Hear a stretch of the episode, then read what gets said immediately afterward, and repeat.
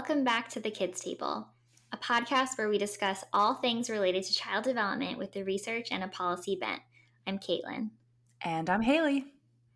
We are a researcher and a policy analyst translating the science of child development for the public and integrating it with policy, practice, and trends in tech and business. Each month, we usually start with covering the latest in research, news, or policy, and then bumping to a guest portion where you get to hear more from an expert.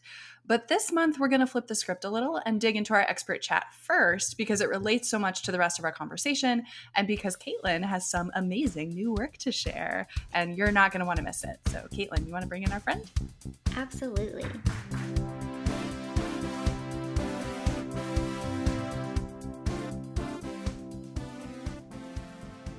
Molly is the Associate Director of the Active Playful Learning Project, a national study aimed at helping students become deeper and more creative thinkers.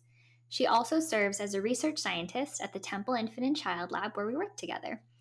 And Molly received her postdoctoral training as the Goldberg Postdoc Research Fellow in the NEED Lab at Teachers College Columbia University. She served as the master site coordinator for the Baby's First Years project, the first randomized controlled trial examining the impact of poverty reduction on family well being and children's developmental outcomes. Molly earned her PhD at Temple as well, where she studied vocabulary learning in preschoolers, and her undergrad at Barnard. She is particularly passionate about translating developmental science for parents teachers, policymakers, and other stakeholders. Molly, I'm so glad we finally made this happen. I wanted to have you on for so long, so thank you for being here. Caitlin and Haley, it is so exciting for me to be here. I've listened to your podcast since your first episode. I'm your probably your number one so biggest sweet. fan, so you can imagine for me it's an honor to be here. Well, we're super happy to have you on. Um, so, excitingly, um, Molly, I know you were just in Chicago hosting a workshop. Can you tell us more about Active Playful Learning, the work you do, and what you were doing in Chicago? Sure, absolutely. Active Playful Learning, uh, or APL as I'll probably call it, is a study funded by the LEGO Foundation. But I think we should go back and talk about Playful Learning Landscapes, which is an initiative to bring playful learning into the lives of all children. So if you you know visit our website you can see that we help facilitate the building of playful learning installations at places like bus stops, laundromats, supermarkets, and this is to bring play into children's lives. We know that through years of developmental science, children learn through play. They learn socio-emotional skills, they learn academic skills like literacy and math through play. So we want to imbue that in in the lives of all children, but especially those that come from, you know, lower income backgrounds who might not have the opportunity to attend schools that perhaps, you know, have the means to implement that. So active playful learning is kind of based on this three-part equation. And this, you know, goes back to the work of Dr. Kathy Hirsh-Pasek and Dr. Roberta Golinkoff, who Caitlin and Haley and I are, are colleagues with and are very lucky to work with. And they, again, see the importance of the science of playful learning and want to bring it to all areas of children's lives. And so this particular project, though, brings it into the classroom. And we focus on this three-part equation. The first part is community and design with parents and community members. It also talks about the science of how children learn and the what or what we want children to, to know, to learn in school so that they can be happy adults and successful adults. And so, you know, I, I'm happy to talk about the pillars of playful learning and those, what we call those six C's, those important life skills, but also while we go into, you know, communities and help build in playful learning installations, when we go and help teachers implement these pillars of playful learning. We always do it with the third part of the equation that I mentioned first, which is with the community. So we want to talk to parents, we want to talk to members of the community to say, what are important outcomes of children to you, right? We don't want to come in as scientists and just say, okay, the science says that your kids need to be good collaborators, they need to be creative thinkers, they need to have confidence, et cetera, et cetera. Of course, that's true. But the community knows often what's best for their children, right? And so what they want and what they value is an integral part of this design process. Yeah, we've definitely talked about playful learning landscapes before, and I think you put it so beautifully, Molly, that each project is so uniquely different because we have different community members that are at the heart of it. So it's, you know, it's like we call it a formula because it has these three parts, but each, you know, experience with communities is a co-creation process which creates all these different experiences for kids in the end. Absolutely. You know, I think, Caitlin, like you said, you, you've talked about the playful installations piece of active playful learning. This particular study that the LEGO Foundation has generously funded is a model where we're going to work with coaches in four different states in Texas, California, Illinois, and Virginia. And we those sites are um, we have universities in those states who have partnered with us, and they've hired coaches. So these are individuals who are previous classroom teachers, previous elementary school coaches, and they are very interested in playful learning and i think they saw value in you know joining a project that wants to bring this into school systems everywhere. And so we recently did have a training in chicago. We were able to start with them really early. We showed them this three part equation but we what we did was we say we practice what we preach so we didn't want to have a three day training where uh, people sat in chairs and just watched PowerPoints all day. Instead, we, they needed to get up out of their chair. They needed to communicate. Very on brand. I love that for ACT, an active playful learning conference. right on brand. Yes, they had to collaborate, they had to communicate, but most importantly, they had to have fun. We made all of the activities that we did joyful. And so these activities were meant to show teachers and coaches examples of what they could do in the classroom, you know, like practical examples, but also just demonstrate analogies of look how fun this was. This is something you could bring into your classroom. This is something, yeah, we practice fractions doing this, right? But you can imagine how we can practice whole numbers with this. And so we really wanted to uh, show them and not tell them what active playful learning was. And so that was with the coaches that we have in the Chicago area. And next week, we'll be going to actually meet our teachers who will be helping us pilot. So, this upcoming year, it's it's we're very very excited so this upcoming year 2023 to 2024 is our pilot year and so again we're kind of onboarding our coaches onboarding our teachers but again, we're learning from the school districts, we're learning from the teachers. And so we've co created coaching and teaching documents with the former teachers and coaches on our team who we've hired. But you never know how a study is going to go until you're in the weeds of it, right? And so we want those teachers and coaches to tell us this coaching form is wonderful or this technique you're using is is not really working. And so again, that pilot year is to really feel out how the intervention is being implemented. And then over the next few years after that are actually what we call our implementation years. And so our design is um, a randomized controlled trial where we have schools in, in those states who will be assigned to our intervention conditions. Those teachers will receive the coaching on how to implement active playful learning. And then we'll also have classrooms that are control rooms.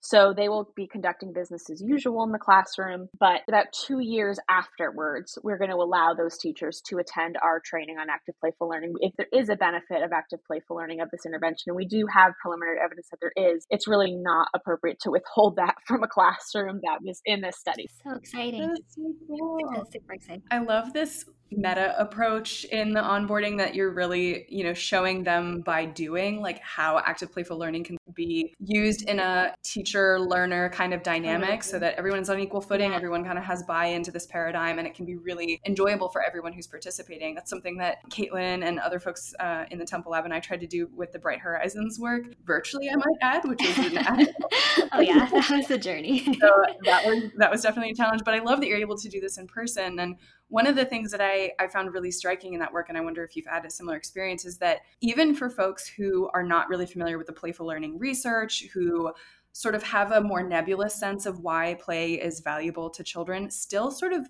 had a lot of similarities in the kinds of outcomes that they wanted to be fostering. They wanted kids that they were working with, you know, to be independent, to feel confident, to be able to work together with their peers, to, you know, build some of those foundational skills that they were going to need later in their schooling and in life. And so I'm curious if, I mean, obviously I'm very bought into this model, but if you can tell us a little bit about, um, you know, examples of specific kinds of lessons that you might talk about with those teachers to really distinguish between the control classrooms and the classrooms that are getting this intervention? Yeah, that's a great question. Yeah, so this is really gonna we're gonna deep dive into the into the, what this intervention is. So when I say a, a business as usual classroom or a control classroom, I don't want to make any assumptions, obviously, of what's going to go on in those classrooms. But what I what I will say is that the model of and again, this is I don't know if I've said this. This is kindergarten through fourth grade classrooms. We've moved in the past probably 50 years to a very didactic form of instruction in those grade levels. So it's not uncommon to see even first graders who were seven years old sitting in individual desks watching a teacher. Schoolification. Schoolification right. I think we've you've you guys have definitely used that word on this podcast before so your listeners are probably familiar. So what we kind of would expect those control classrooms to be would be maybe schoolified classrooms right? And so, what we want to compare that with are the intervention classrooms. And so, the five pillars of playful learning, the science behind the pillars is how children learn. And so, children learn best when they're active, when they're engaged in the activity. So, they're meaning they're hands on and minds on in the activity. The activity should be meaningful to their lives, it should not be disconnected. If you're doing fractions, for a third grader, a fraction is the most what's the word? Like abstract abstract yeah. even for an adult like mm-hmm. to, to mm-hmm. think about the concept of a fraction right? So it can really help to connect pizza right? That's an example of pizza pie right? So just making things more meaningful. It needs to be social. Mm-hmm. as humans we're social creatures and our learning really really is very much benefited when we're in social contexts and when it's iterative. So when learning builds upon itself. And finally when when it's joyful right? I, I think all children deserve a joyful childhood. I, I know unfortunately not all children get that, but I think a very important pillar of learning, we know from the science, but really of childhood is joy. And so that's an essential part. And then finally, our, our six C's. These are skills that policymakers, people in, in the business industry, academics, all you know sorts of industries have said that in in the future we're going into a world where AI may dominate. You know, I, I mean, I certainly hope not, but we, we don't really know what what kind yeah, of yeah we is. don't really know what kind of future we're headed into. I mean, certainly with all this technology technology. I mean, the model of what children need to get out of education has changed certainly a lot since the industrial age. And so children need to learn to collaborate. We need to learn to be a team player, right? We need to learn to collaborate as a team. We need to learn to communicate with each other. We need to be creative thinkers and to be curious. We are facing a lot of challenges in this world climate change, violence, equity issues, right? And they're probably going to require creative solutions and people who can think outside the box, so to speak. And we really need to foster that ability in, in school. Yeah, like if you're if you're thinking about how the information age is sort of reshaping the landscape that we're operating in, education has to foster or facilitate the development of skills that differentiate us from machines. Like we're not just regurgitating information, it's not just by rote memorization. Exactly. Like these are very hu- fundamental human skills. Exactly. And so speaking of those regurgitation, right? A content is one of the C's that we care about. Obviously, children need to have literacy skills and math skills and know science and know their social studies and know history, right? That's very important. Yeah. But I think we've moved to a model in education where content is king, so to speak. And kids are being taught to the test and they're being taught to perform a certain way at math level, at a, at a reading level. And yes, that is important. No one's saying it's not, but these other skills are equally important because all you've mastered is math and reading. You're not likely to be very successful out there in the future. Totally. Yeah, I feel like we're definitely preparing kids for jobs that don't even exist yet. So having like a flexible set of skills is so important. And I think that this is so well timed to all of your active playful learning work because there's just so many policies right now that are bringing back play and playful learning pedagogy into the classroom. I feel like there's this huge movement. And so to have this, you know, riding on that movement, I think is so well timed. Absolutely. I, I think we're on a wave. I think our, our, uh, yeah, yeah, our, we're surfing our, it. Our colleague Dr. Kathy Hirsh Pasek says we've re- we're really on the we've caught a wave here, and everybody that we talk to when we go to conferences, when we give talks, when we collaborate with other like with school districts, people are so jazzed about this. I mean, they mm-hmm. are so excited. So we're really we're it's not just us, right? I mean, I think there are departments of education, there are countries around the world that are really interested in this model, and I think it's for good reason. Uh, I want to take you back a little bit to some of your previous experiences that maybe brought you uh, further along this path. I know we've talked about baby's first years or BFY on this podcast before. Can you tell us about what your experience was like at Columbia doing this work? Yeah, so after graduate school, I took a postdoc at Teachers College, Columbia University, on the Baby's First Years project. And it was an absolute honor to be a part of that team. When I was leaving graduate school and had to make my next steps, I knew that I wanted something very policy related. And so when this postdoc came out of Kim Noble's lab, I was thrilled. And so I, I know a lot of your listeners are probably familiar with babies first year, so I won't talk about you know the nitty gritty details, but it is a randomized controlled trial looking at poverty reduction. And I was put in charge of the piloting of the age four data data collection wave. So, gosh, probably five years ago, maybe six years ago now, mothers were recruited uh, in the hospital just a few hours to a few days after they gave birth in in the maternity ward. Can I just say that that that is just astounding in itself? Like, can you imagine? So, because my, my sister just gave birth, I just became an aunt a couple weeks ago, and like to a couple. Can you imagine a couple hours after? Hello, please protect. I know that the way that you know they ask is like very chill and it's very integrated, but I think it's just amazing, like how those community partnerships with those hospitals that allow us to work with those new parents i think is just amazing it's amazing i mean i i, I can't even i i can't can you imagine being the ra that would go yeah. I would like a basket of flowers and cookies. I know. Sorry, I know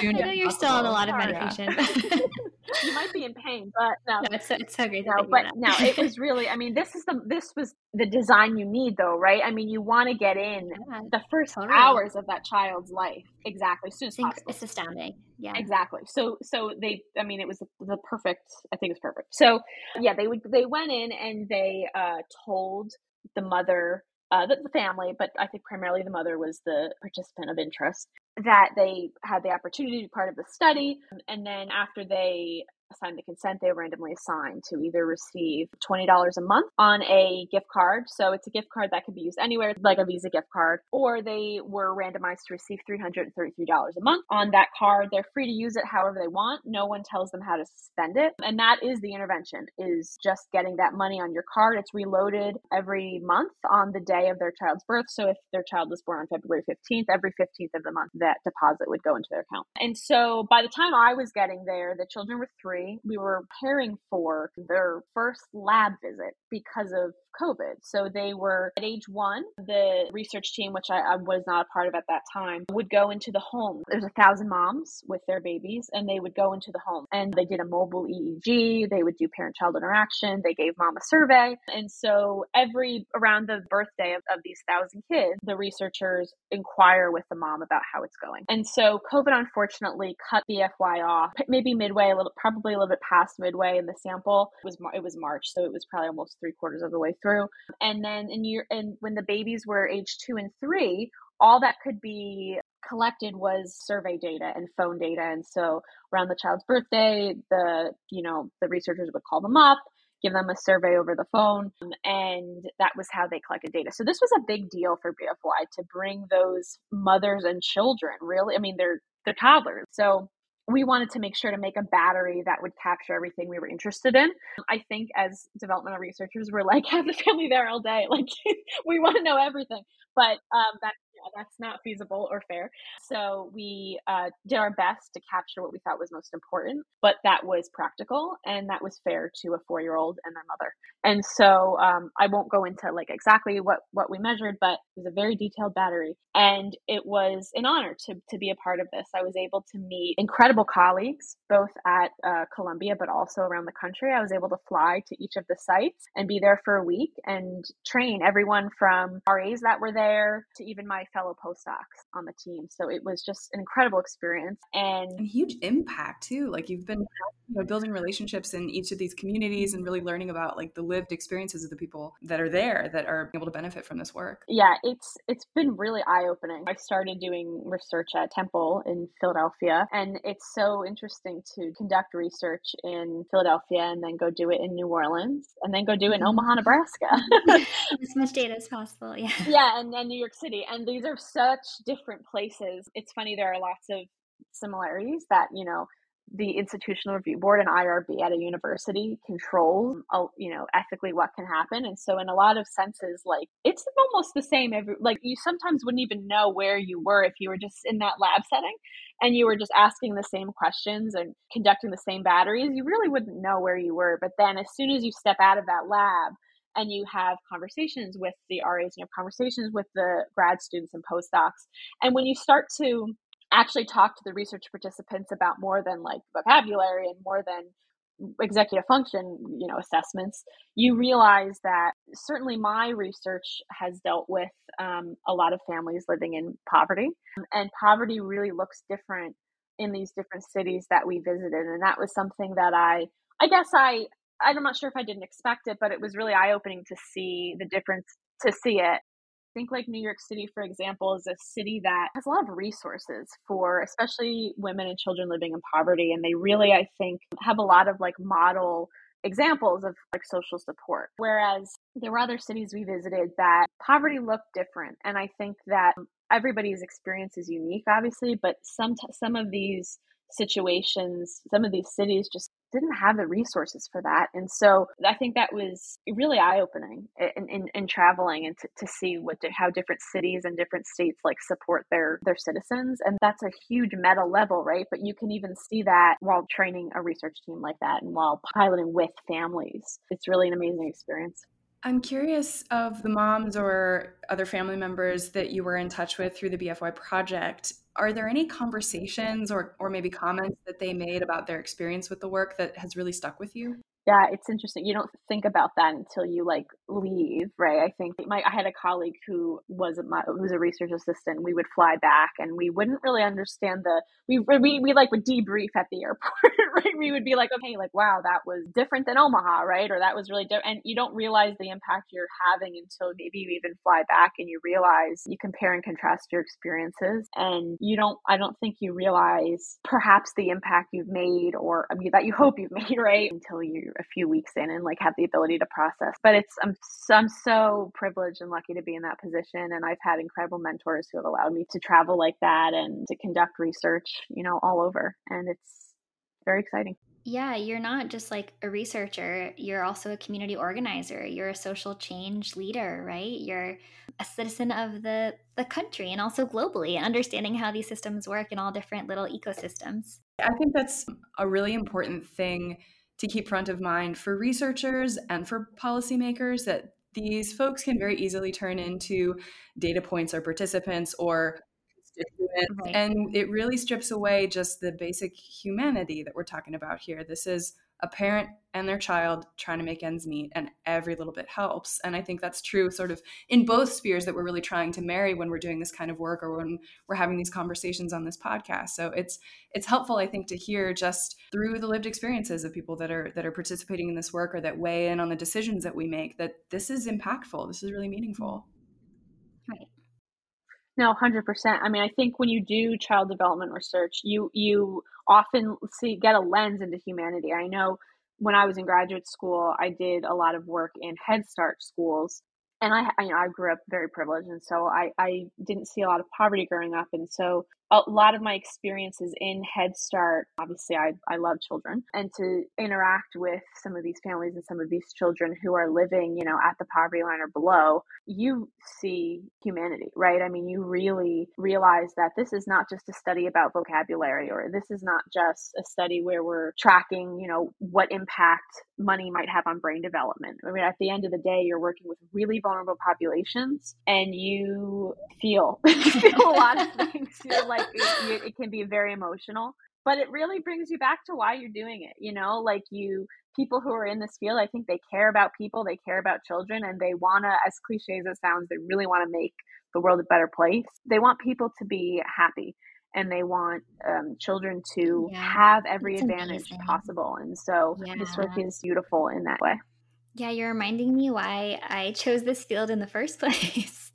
yeah, it's exactly that. I think that um you know, a lot of maybe like parents who haven't done research before, kind of the public can think of can hear research and think like, oh, like d- data and privacy and you know, I think just with what's going on in pop culture with like, you know, these big tech companies and issues with data and privacy, people get kind of like itchy about it or kind of nervous about it and I think to really i think the way you said it is so beautiful and it's exactly why i do this work too. It's because it's about humans and the ethics of how we do it and why we do it too i mean you're just telling us that for the apl study that you know after the experiment is over, you're also doing the training with the control group, which I think is another common question. Like people hear like, oh, the control group, that's like the group that, you know, doesn't get the benefit. But like the ethics of research is that actually everyone is benefiting from it. And so, you know, we we share that knowledge in every way that we can um, in ways that it's going to help. Yeah, it's certainly tough. I mean, it's certainly tough to be part of like a study, for example, like BFY, where a control mom is only getting twenty dollars, but at the end of the day, you know, we we remind ourselves, we remind we remind everybody that um, this is for the, the greater good, right? And and the results of this study, we hope in the long term are going to benefit all everyone, right? And and all the moms to come in this country. And so that's the long term goal when we do research with when we have control groups. But the good thing is with education interventions, often, certainly I think in, in medical research, you know you can treat people you know in the medical setting you can treat them you know later. You can you can kind of de- delay so that you can see the effect and then of course give them what you know they might need for their health. And and i think when we go in to recruit districts and we talk to like principals and we talk to superintendents they definitely get a little bit upset they're like, mm, what am I supposed to do with my um, schools that are control schools? And of course, we say, okay, well, in two years, like this is what we're going to offer you. But it's still a little bit upsetting. Like they they want those benefits for their students today.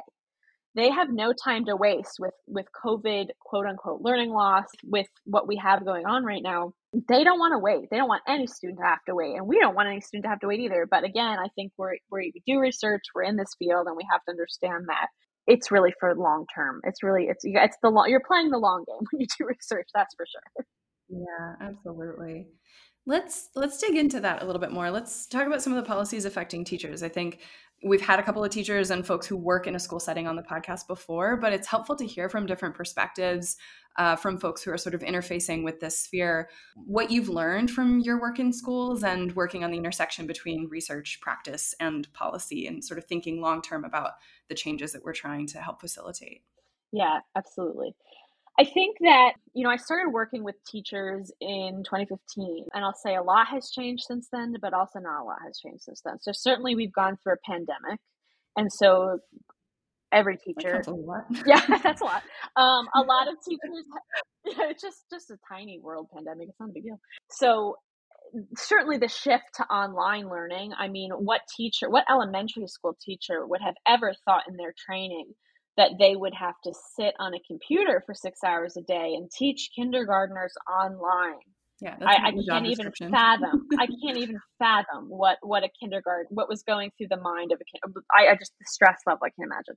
So you you have that that that shift, and then of course coming back to the classroom, we also have the issue of unfortunately safety in the classroom, right? I think teachers and students alike, we have an, an issue with guns, and so safety and then another thing is there are in many states bans of what can be taught in the classroom. So I think that teachers value knowledge and they and they want their kids to learn everything they possibly can, right? And when what they're allowed to teach is restricted, I think we have a problem. And so due to these reasons and probably others, they are feeling devalued and they're not getting the respect they deserve. Certainly, other countries respect and pay their teachers far higher than we do. In fact, there's a new study that just came out, I think this week or maybe last week, showing that teachers certainly feel underpaid and they're doing a lot more work than they're actually paid for. And so I think teachers are very unhappy and we can see that in the statistics at the rate at which they're leaving the profession. And I think it's a combination of these environmental factors. And now the other thing with the pandemic is this learning loss. So so children are, you know, quote unquote behind in uh, on a lot of scores of like math and reading and so these teachers are being forced to catch these kids up due to this pandemic learning loss and you know go, that what goes hand in hand with that is this culture of standardized testing so going back to early 2000s with No Child Left Behind, teachers were told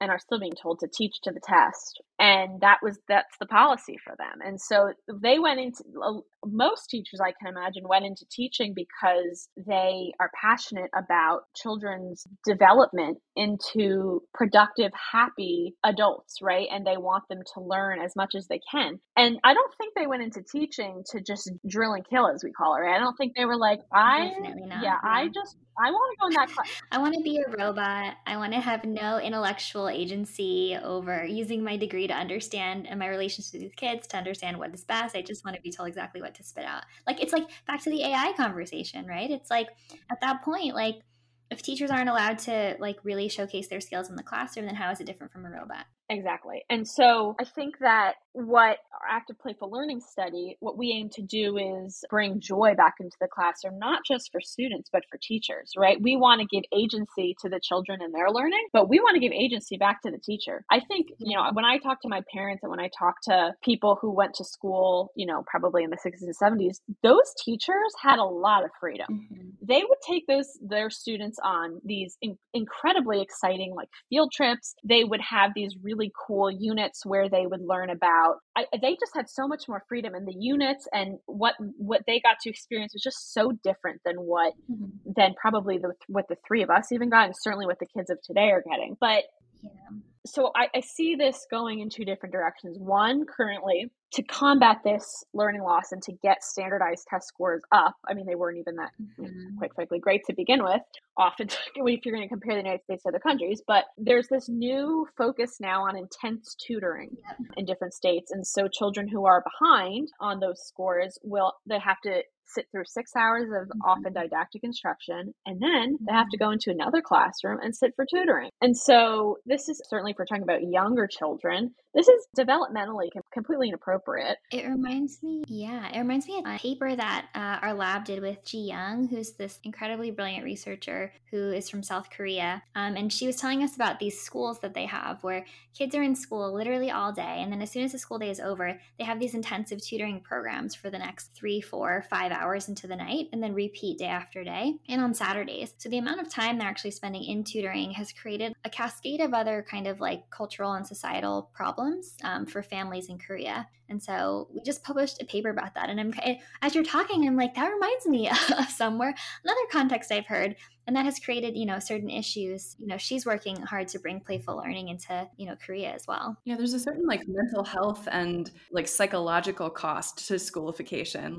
You may be making gains in terms of these sort of hard and fast measurable skills, but it's to the detriment of all of those other kinds of foundational skills and also to sort of quality of life for for families, for kids, for teachers. Mm-hmm.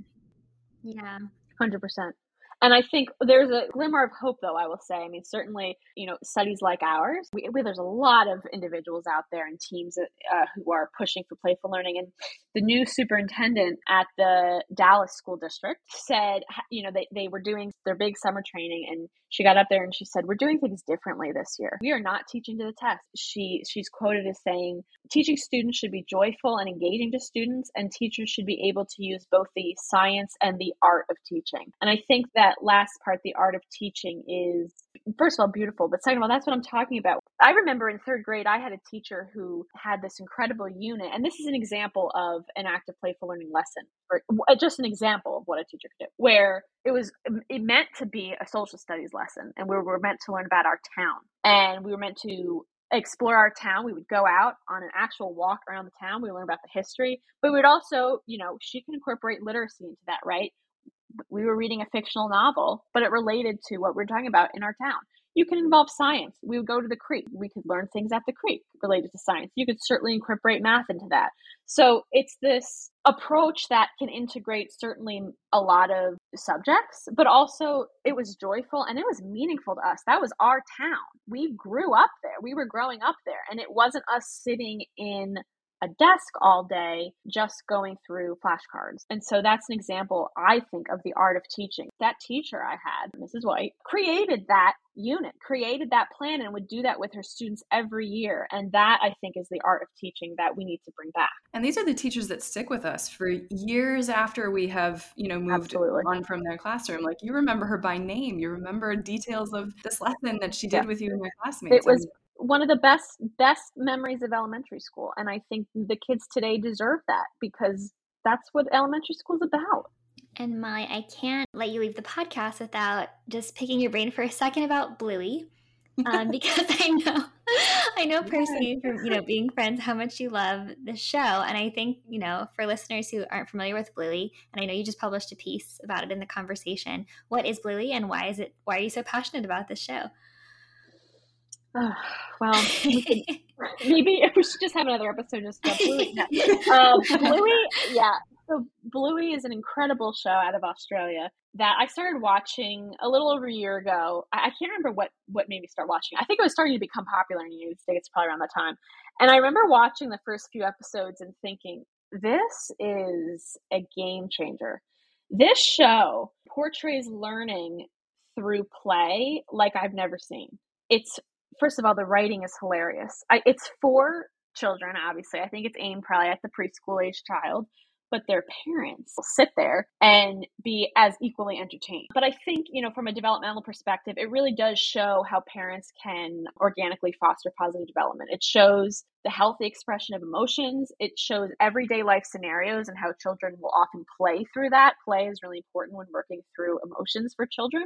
So, one episode has, for example, like their younger sibling is in the NICU. And that can be a really scary experience for a family and certainly for a toddler or preschooler who's going to the hospital to visit their sibling. When, when they see an animal dying, I mean, I think children all get their first experience with death. And so it helps show parents and children what healthy expression and working through those emotions looks like, and oftentimes through play. And so they do it with such wit and such tenderness. And you're you're gonna you cry. At, i mean at least i cry. Gonna speak for everybody else but I, I listened to i actually listened to another podcast about bluey. It's specifically a, there's podcasts about the show. So i know i'm not the only one crying but you're gonna cry you're gonna cry you're gonna laugh and my co-authors on that piece in the conversation feel the same and so the three of us were like we got to write something because it's just so in line with developmental science. It's it's crazy.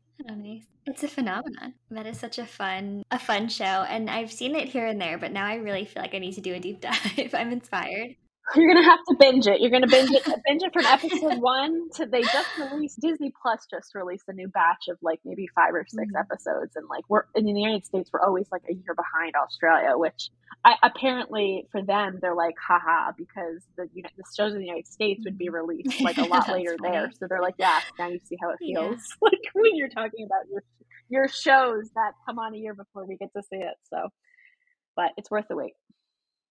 Well, I've got to ask I mean, your work has spanned lots of different areas of study. You've done language and vocabulary development, you've done work with um, you know at-risk communities. You've done uh, this sort of playful learning work. And there's i think for folks who are deeply steeped in this tea a, a pretty strong thread that connects all of those things together. And at least for playful learning and these kinds of really healthy developmental dynamic there's more sort of threads into popular media as well. But I'm curious for any of those areas of study, what are some of the biggest misconceptions that you've encountered from people? This is a great question.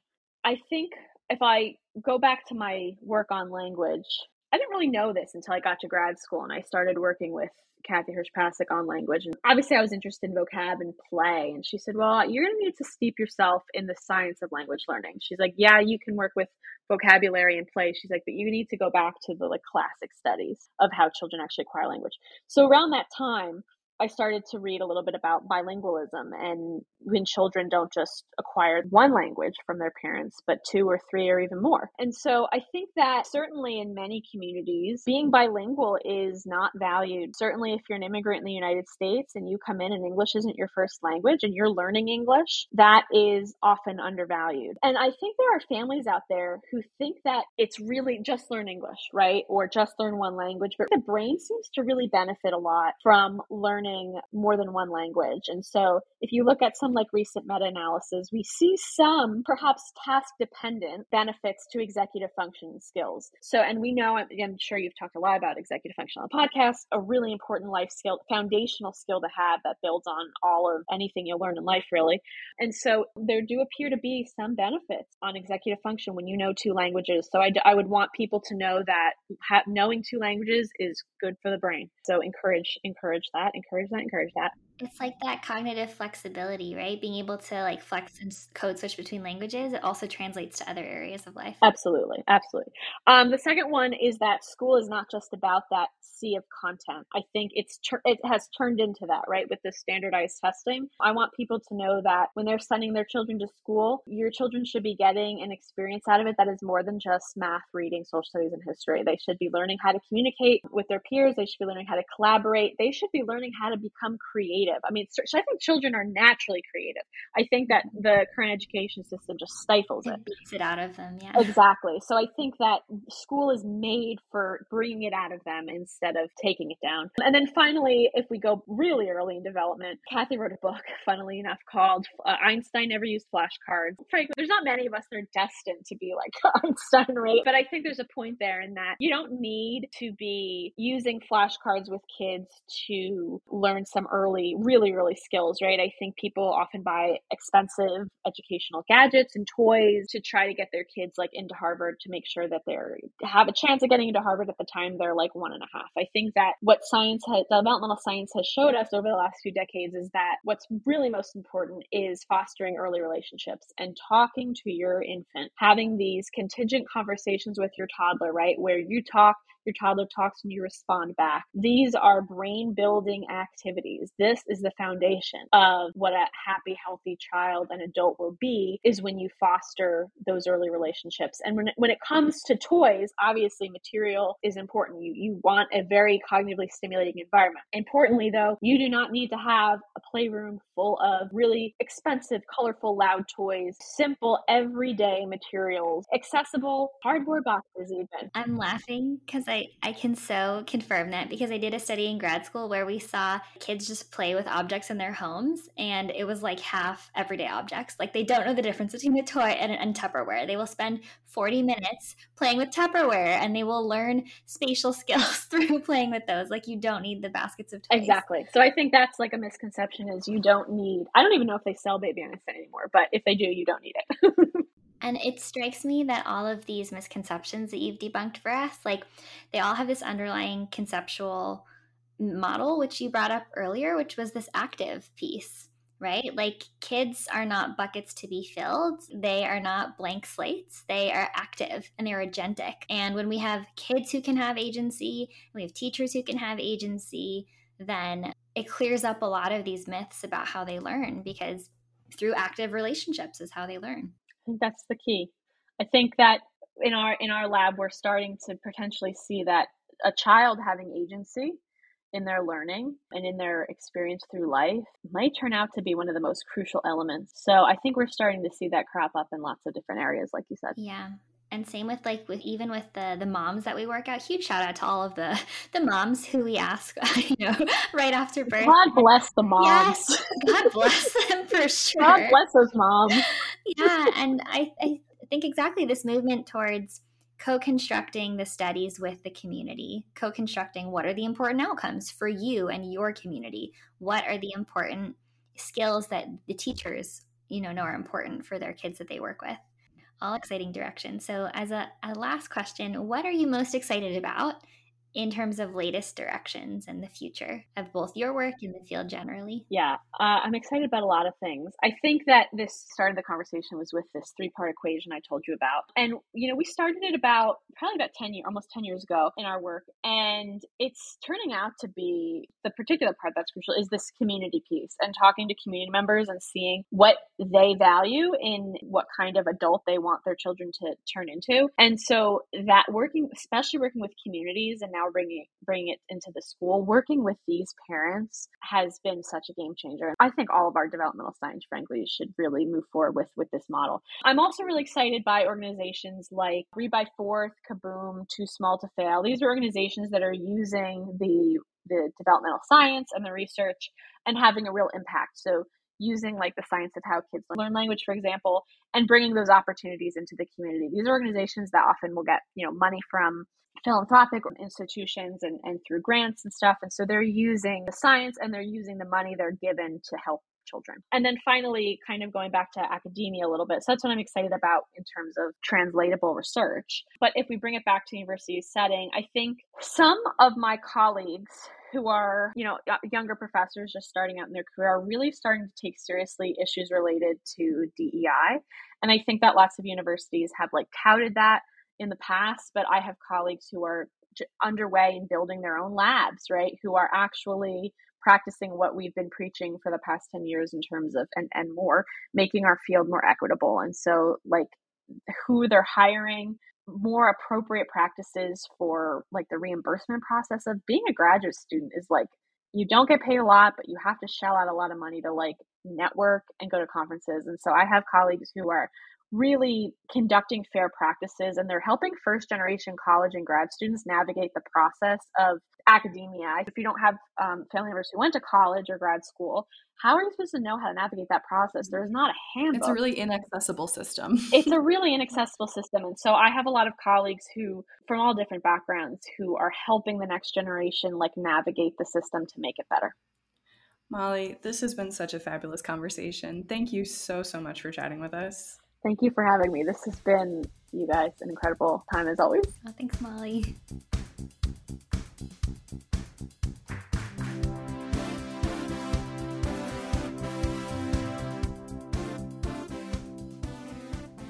It's easy to get bogged down in today's divisive political climate and in a reactive mindset that puts us on the offensive. It's really easy to forget the reason for the research and the political recommendations we make and even the reasons we decide to make this podcast, basically our why.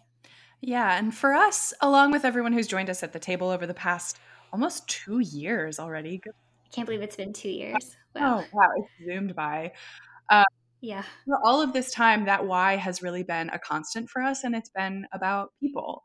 And amid heated discussions on the Hill about funding the government, all while we see threats to cut key programs that support children and families, that why has really never been more important. And talking to Molly has really been recentering for me and reconnecting with my own why, especially because of how, you know, articulately she talked about her own and how she really reminded us what was important. Agree. Yeah. And somewhat comfortingly, I think for me, as both a researcher and as an analyst, it's been a reminder that we have a lot more control over the system than sometimes we may mm-hmm. think that we mm-hmm. do, that we're active participants in this system. Yeah. And that by shedding light on how that system works and what we do have control over, we can empower any number of different audiences who might be joining us at this table, right? Policymakers, voters, families, to advocate for themselves and for their communities. And that includes really baring the secrets of science, debunking those myths, and taking us all back to the basics. Which reminds me, Caitlin, you have a couple of fantastic new key insights pieces out in Brookings. You want to talk about them? So kind of you. Thank you, Haley. Yes, thank you for nudging me to talk about them. um, oh my gosh, anytime. I love that we're each other's biggest fans. Um, so, yeah, I'm so excited to share this work. Over the last couple of months, I've had the opportunity to do some consulting work with the Brookings Institution, who has been, long been a partner of Temple University and as well as the Playful Learning Landscapes Action Network.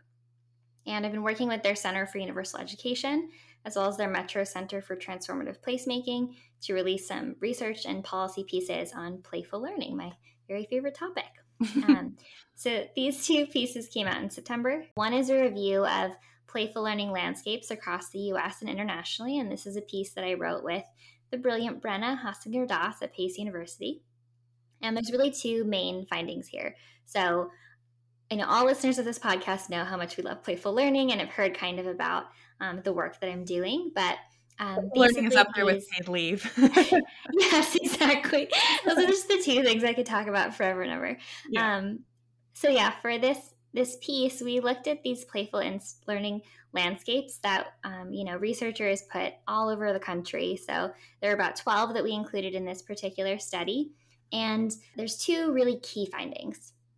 The first finding is that playful learning um, installations, both small and large, are really effective at shaping child's and caregiver language and outcomes and making those really rich interactions that we know drive learning. So, the second key finding is that community voice is so important. And mm-hmm. this is something that we talked about with Dylan, we talked about this with Rex.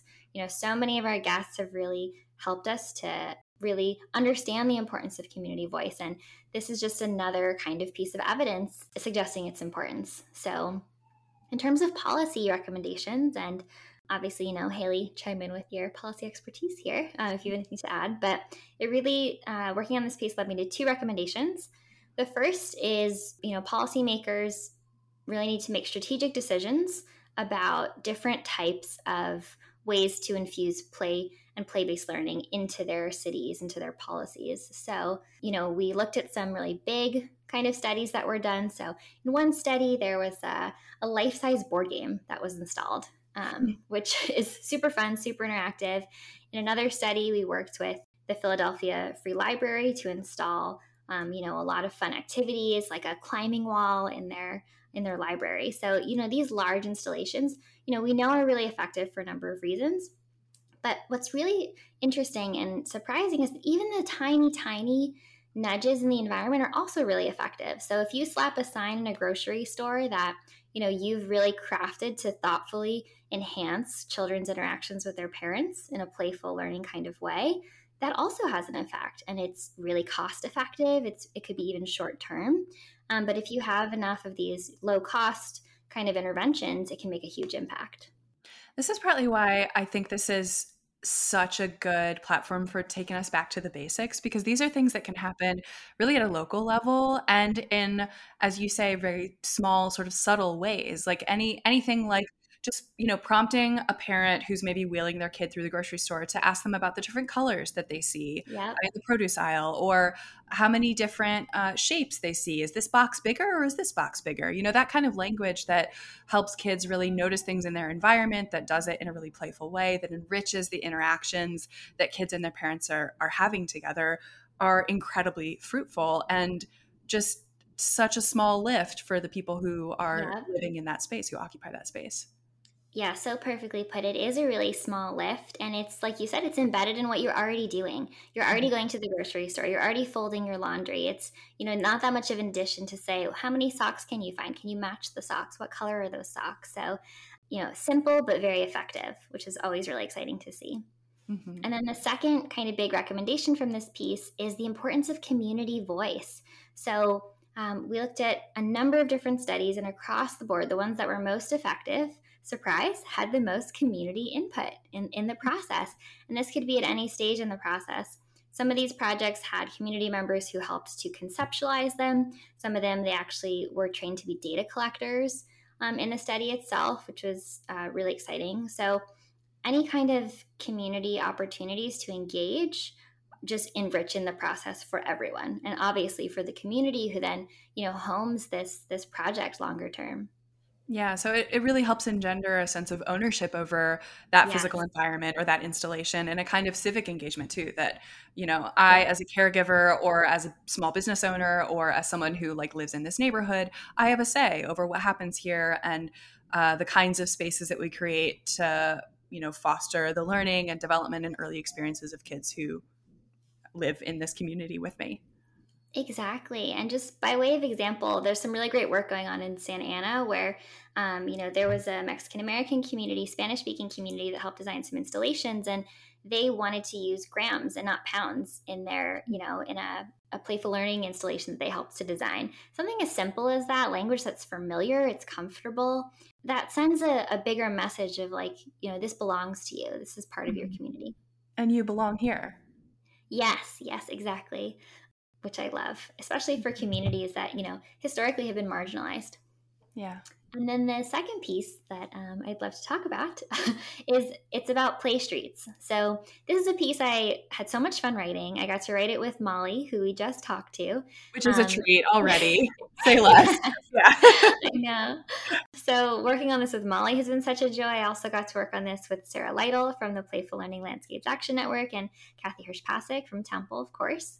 And this is a um, you know the brainchild of so many people who worked on this project you know even before i started at temple too. So rachel todaro uh, doug piper emily mann um, and of course my colleagues at fab youth philly uh, rebecca fabiano and the play captains. You know they're they're really the ones leading this and i was honored to get to amplify the work that they are doing in this space by writing this piece. So we wrote about play streets play streets are city streets that are temporarily closed down for the summer and they're transformed into playful hubs for kids. Play Streets is an amazing program that was conceptualized many years ago. It exists not just in Philadelphia, but in many cities around the US and internationally. And this idea behind it is that during the summer, children spend a lot of time outside of school. So, one of the best ways to keep up students' learning is through kind of these what we call informal learning opportunities, like playing in your neighborhood. And they're facilitated by play captains. Uh, so, these are local Philadelphians in the case of the you know the piece i was writing about they're often teenagers this is their first job experience for many of them where they get trained in what are the principles of playful learning and how do i actually go out into a street and um, you know take take kids play to the next level right so they're not just playing hopscotch or tag they're playing playful learning tag which is like think about playing tag as a kid but every time you tag a new person you have to call out the sum of all the tagged kids right so every kid has a, a number and you it becomes a, a fun math game Good um, mental um, jump. Also, also, my first job was bussing tables. I would have loved to have been a play captain. totally. no playful learning and bussing tables. No, good. And just, I had the pleasure of going to um, the play captains training that Rebecca led a couple years ago, and it was just so fun and joyful to be in that room. And you know, just getting to you know work with the undergraduate students who are collecting data, um, getting to work with a community organization, and then you know, on the kind of with Brookings, getting to zoom out and think about what's the impact of this work and what's the bigger bigger picture here. So that's the the fun takeaway from my Brookings work this month. This is really, really fantastic work. Congratulations. I'm Thank so, you. so excited that this is out there. I feel like, um, you know, one of the things that we often come back to on this podcast is thinking about some of those action items like what are some of the main things that you would want mm-hmm. you know different kinds of audiences to, to take away from this? And i feel like you've so beautifully summed up the key insights in this work but if we're talking about the basics of research in real life what would you say are some of the main themes that stick with you for parents teachers the odd person in the community who maybe doesn't have kids or doesn't have direct interaction with kids? What are some of the things that you would want those folks to know? Oh i love that question. So when I first think about people who do have, you know, interactions with kids on a regular basis, I think a lot about informal learning. So, you know, the school is not the only place to learn. It's not like uh, I think some people think of like, you know, school as like the workplace for kids and then when they come home, it's about you just want to relax and play is often seen as a break from learning or a break from work. But play and learning we've talked about this many times before they're overlapping. That's how kids learn. Play is the work of childhood right? So um, that's one of my favorite quotes.